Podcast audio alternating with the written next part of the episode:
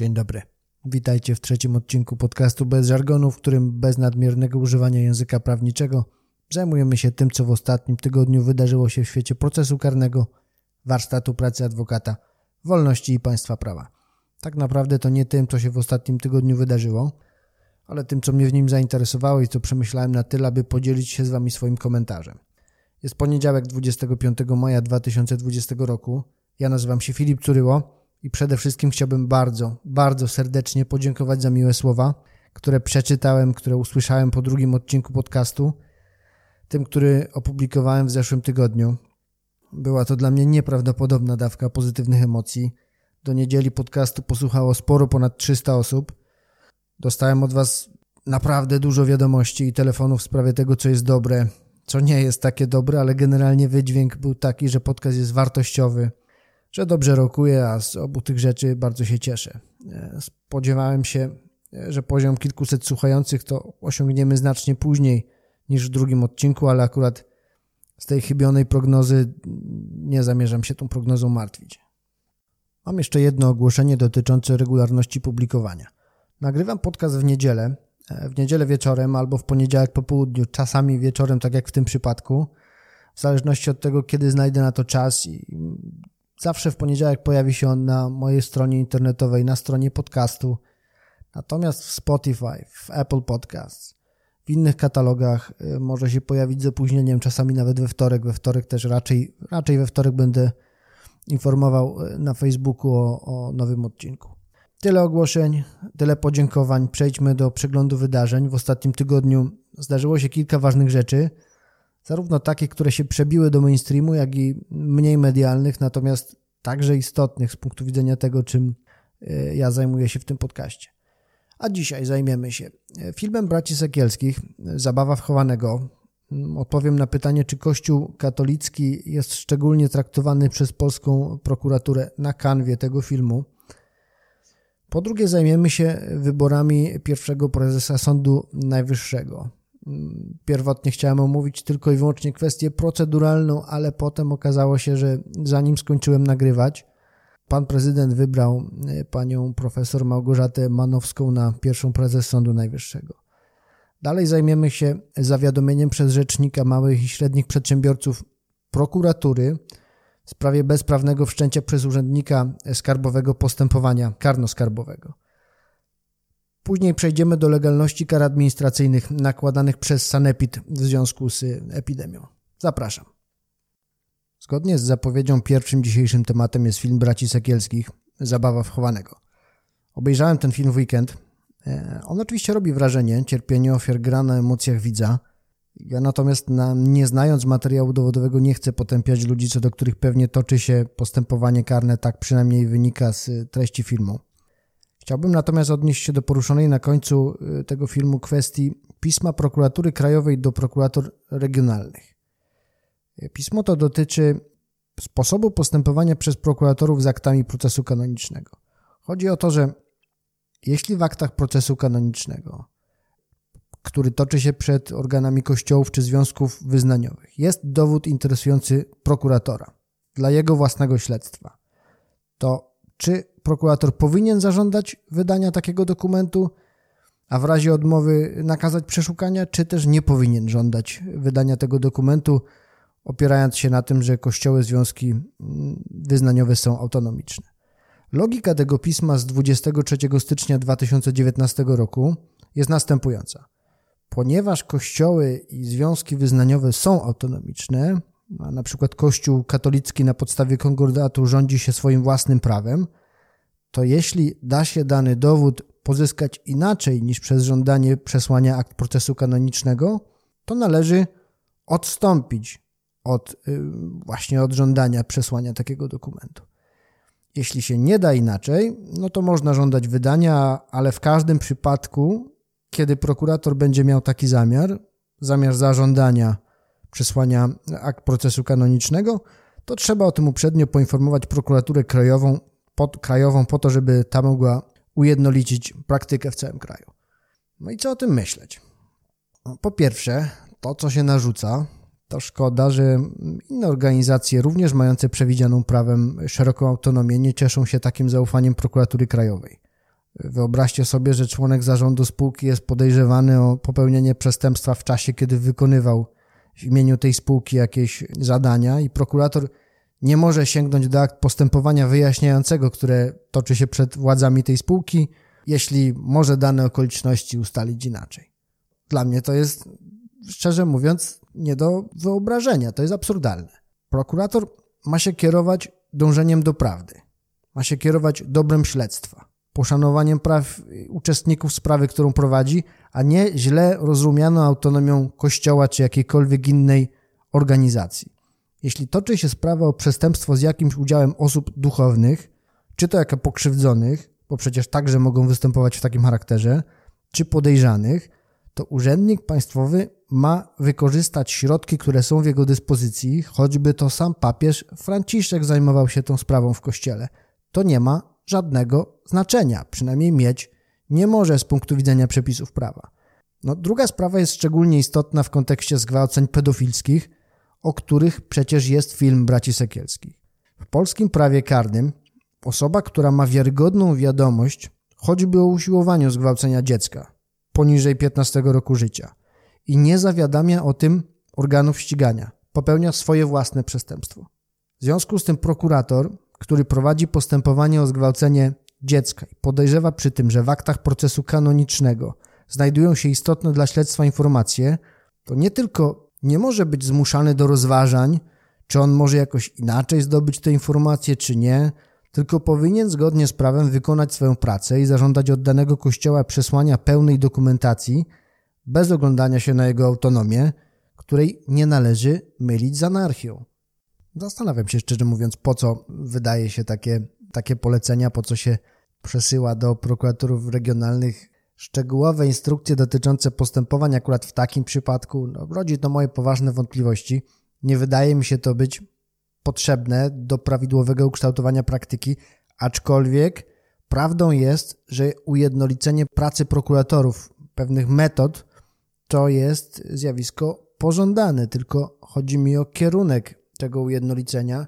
On nie powinien podważać zasady równości wobec prawa. Nie widzę żadnego powodu, dla którego akurat organizacje zrzeszające duchownych, organizacje takie jak Kościół katolicki miałyby być traktowane w sposób odmienny od jakichkolwiek innych organizacji, oczywiście także posiadających autonomię, bo nie da się zaprzeczyć temu, że Kościół jest y, organizacją wyjątkową w tym sensie, że nie jest to takie zwykłe stowarzyszenie, ma status nadany ustawą. Mamy umowę międzynarodową, która reguluje państw, stosunki państwa i kościoła. Niemniej to nie może stwarzać wrażenia, że jest to organizacja wyjęta spod prawa. No nie ma do tego żadnych podstaw, żebyśmy mieli taki status jakiejkolwiek organizacji nadawać.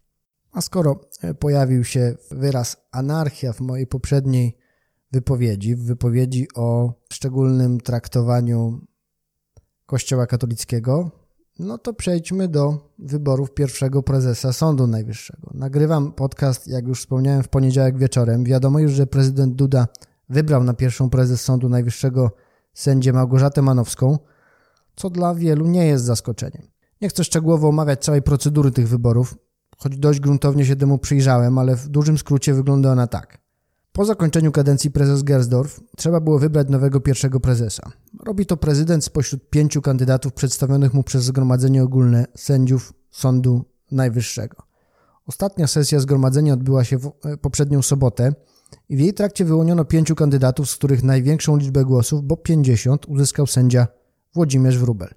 On też jako jedyny uzyskał większość głosów w zgromadzeniu. E, w zgromadzeniu liczyło 90, 95 e, osób. Wybrana ostatecznie na to stanowisko sędzia Małgorzata Manowska otrzymała natomiast głosów 25, co było drugim najwyższym wynikiem. Mówiłem o anarchii. Problem polega na tym, że nie dość, że wątpliwy jest status pani profesor Manowskiej jako sędziego, to jeszcze zarzucano jej kandydaturze na pierwszego prezesa SN, że w rzeczywistości nie uzyskała ona poparcia Zgromadzenia Ogólnego.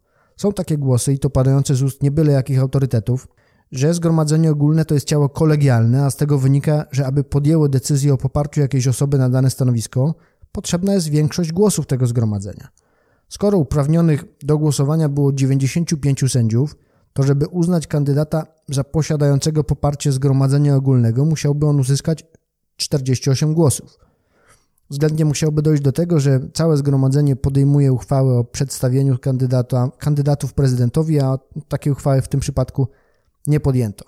Jest mi bliski taki sposób wykładni tego przepisu konstytucyjnego, choć muszę przyznać, że kiedy wybierano panią mm, prezes Gersdorf, poprzednią prezes, pierwszą prezes Sądu Najwyższego, ani ja, ani zabierające dziś głos autorytety prawnicze nie protestowały, że jej kontrkandydat, profesor Paprzycki, uzyskał chyba 30 czy 32 głosy. W każdym razie nie miał większości zgromadzenia.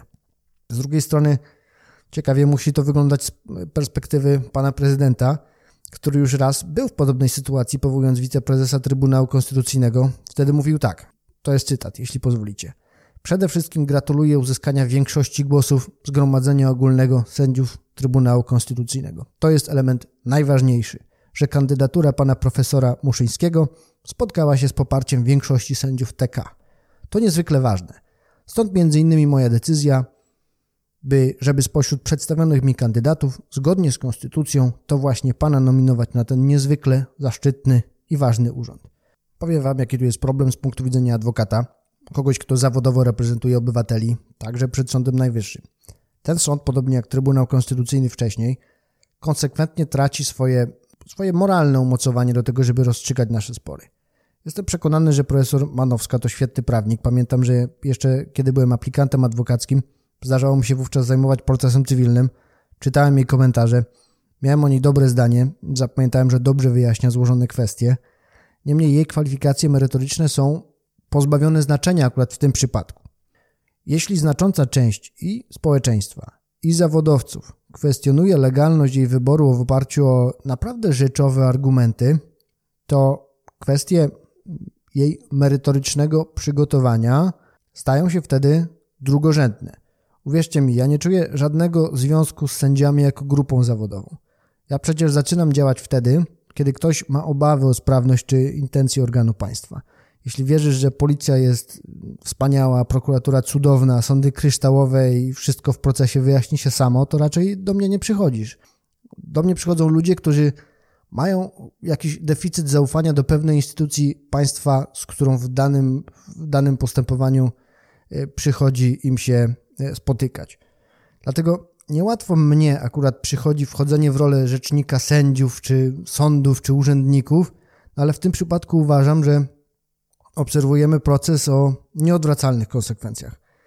Wydaje mi się, że temu sądowi, podobnie jak Trybunałowi Konstytucyjnemu, już nie uda się uzyskać, odzyskać autorytetu w przewidywalnym czasie.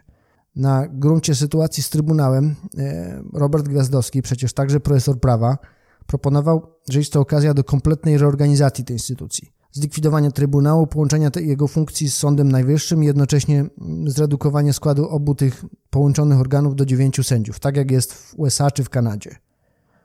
Po obu stronach sporu i rządowej i sędziowskiej padły tak mocne argumenty, że odwrót wydaje się niemożliwy. On by tak naprawdę musiał skutkować Trybunałem Stanu albo odpowiedzialnością e, karną. No wydaje mi się, że tego rodzaju odwrotna procedura nie wchodzi w grę. W mojej ocenie nie ma innej drogi, jak tylko powołanie nowej instytucji, jeśli chcemy, aby na czele naszego wymiaru sprawiedliwości stała instytucja, która cieszy się powszechnym szacunkiem. Niech ona będzie atakowana, ale ze względów merytorycznych. Nie może Sąd Najwyższy czy Trybunał Konstytucyjny być głową i wizytówką wymiaru sprawiedliwości, wywołując jednocześnie wątpliwości, czy tam są ludzie legalnie wybrani. Czy pierwszy prezes takiej instytucji jest osobą niezależną, ma niepodważalny status sędziego y, i został wybrany w procedurze zgodnej, zgodnej z konstytucją na podstawie ustawy zgodnej z konstytucją. Swoją drogą, liczbowe odchudzenie też dobrze zrobiłoby Sądowi Najwyższemu. Chciałbym zauważyć, że jesteśmy jednym z nielicznych krajów, w których jest tylu wybitnych sędziów. Mamy takie szczęście, bo u nas jest 120 etatów sędziowskich w Sądzie Najwyższym i 120 albo 125, nie, nie pamiętam teraz, ale dużo. I dodatkowo 15 w Trybunale Konstytucyjnym. No a dla porównania, już powiedziałem, że w USA i w Kanadzie jest 9 sędziów, w Anglii jest 12, w potężnych ludnościowo, demograficznie Indiach jest 31, a w ogromnej terytorialnie, ale ludnościowo także kilka razy od nas większej Rosji jest dużo, ale mniej niż u nas, bo 115. No, może czas na urealnienie tej liczby, bo to wygląda trochę jak kiedyś w Polskim Związku Piłki Nożnej. 40 członków zarządu, z tego 30 w prezydium zarządu, no i oczywiście każdy z nich był wybitnym działaczem, ale może nie każdy wnosił istotny wkład w działalność takiego związku. Akurat te liczby dotyczące PZPN zmyśliłem, te konkretne liczby, ale pamiętam, jestem pewny, że istniała taka prawidłowość, żeby środowiska składające się na związek e, czuły się docenione.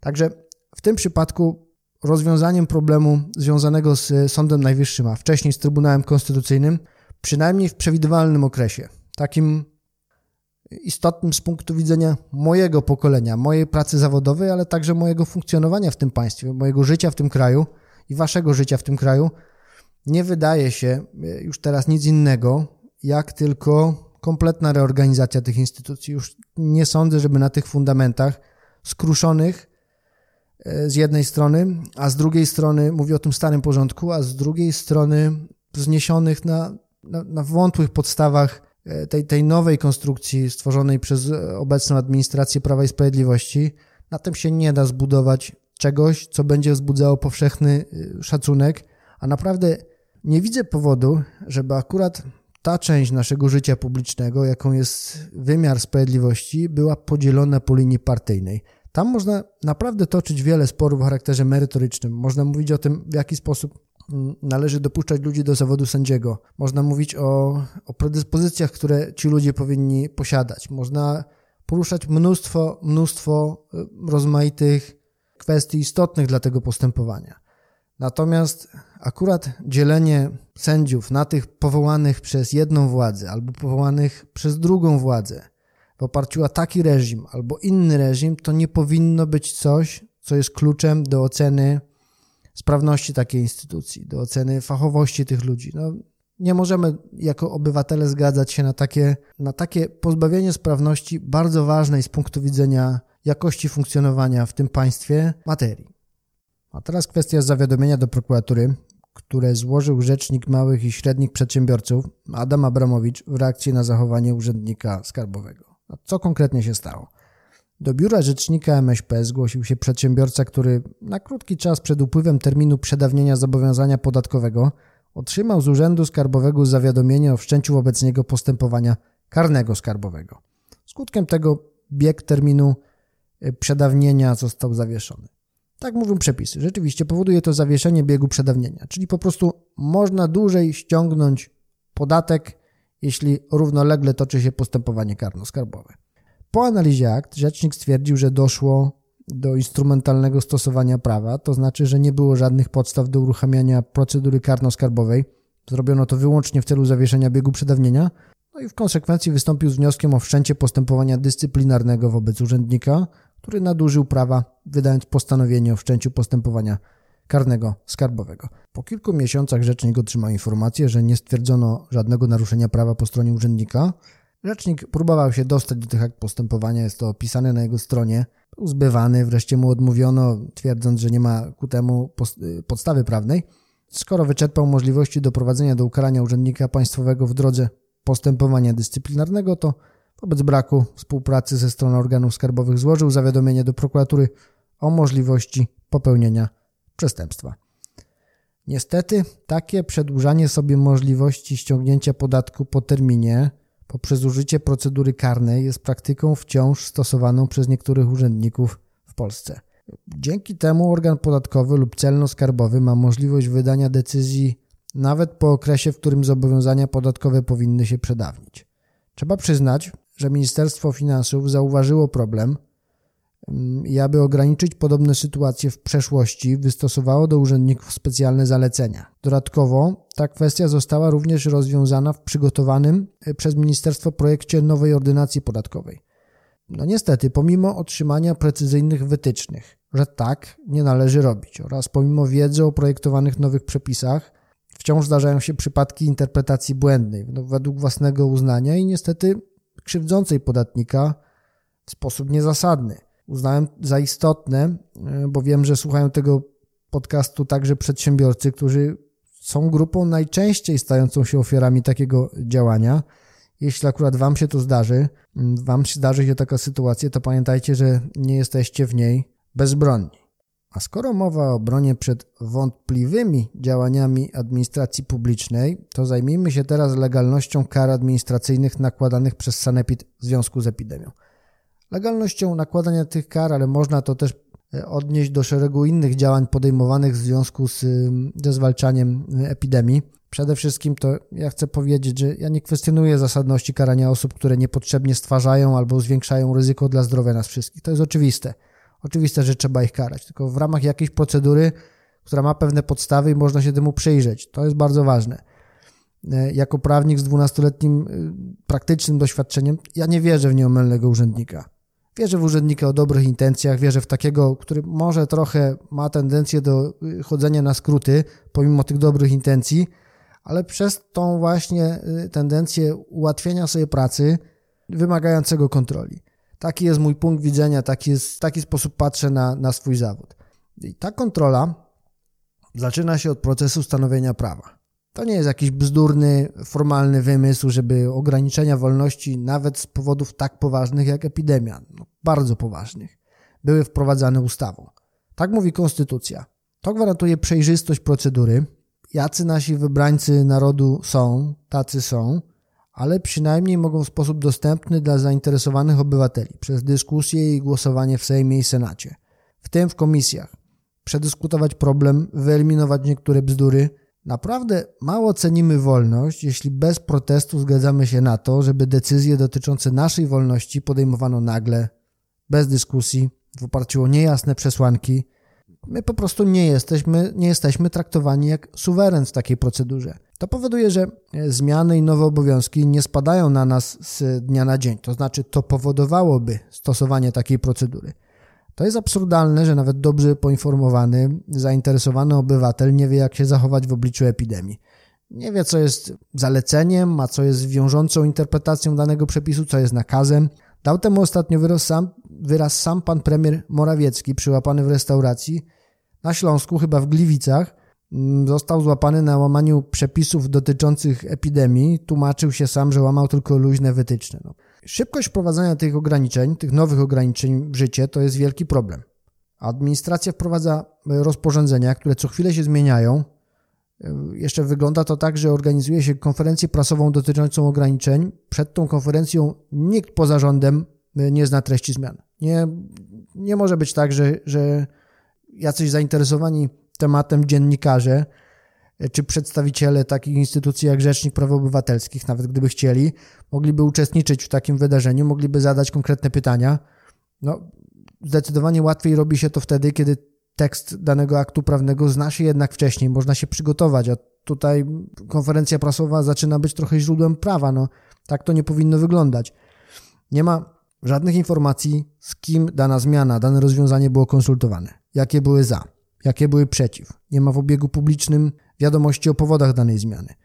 Właśnie dlatego, żeby uniknąć takiej sytuacji, wprowadza się wymaganie, żeby ograniczenia wolności wprowadzać ustawą, aktem wyższego rzędu niż rozporządzenie i wymagającego nieco większego namysłu.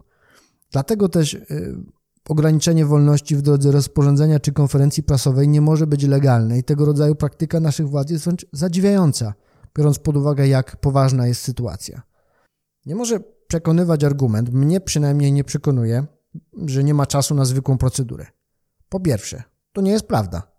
O koronawirusie słyszeliśmy już w listopadzie czy grudniu 2019 roku. Jest koniec maja 2020.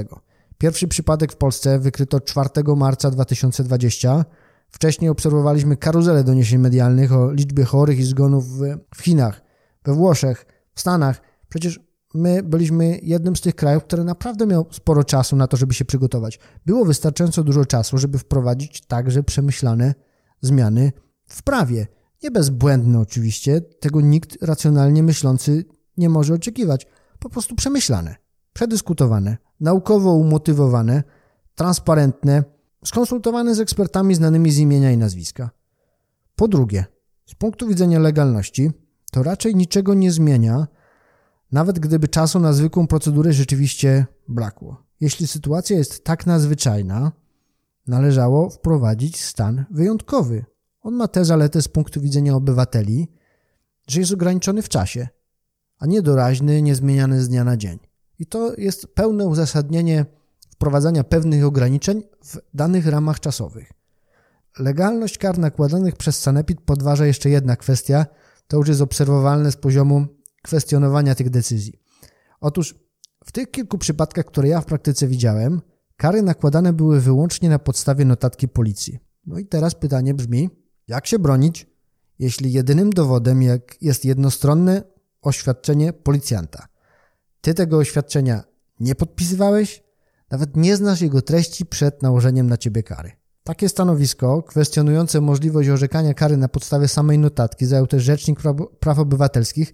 On wprost stwierdził, że nie ma wskazanej jasnej podstawy do składania przez policję tych zawiadomień do sanepidu, przekazywania tych y, notatek, co sprawia, że informacje te nie mogą służyć jako podstawa nałożenia kary na obywatela. Tym samym nałożenie takiej kary staje się niedopuszczalne. To jest też odpowiedź na pytanie, czy to jest legalne, czy nie. Zdaniem Rzecznika Praw Obywatelskich legalne to nie jest. No i ja po analizie tego problemu muszę powiedzieć, że jestem tego samego zdania. To jest wszystko, co dla Was na dzisiaj przygotowałem. Dziękuję. Pamiętajcie, że możecie słuchać tego podcastu w Spotify, w Apple Podcast, bezpośrednio na stronie podcastu w serwisie Buzzsprout, czy na mojej stronie internetowej. Jestem wdzięczny za wszystkie głosy, które, zwłaszcza głosy krytyczne, które, które otrzymuję. One pozwalają mi eliminować powoli te mankamenty, które ten podcast posiada. Mam nadzieję, że będzie z czasem coraz lepiej. Dziękuję Wam e, bardzo za uwagę. Jest już późno w nocy, no i czas odpocząć przed jutrem. Dziękuję jeszcze raz. Do usłyszenia w przyszłym tygodniu. Cześć.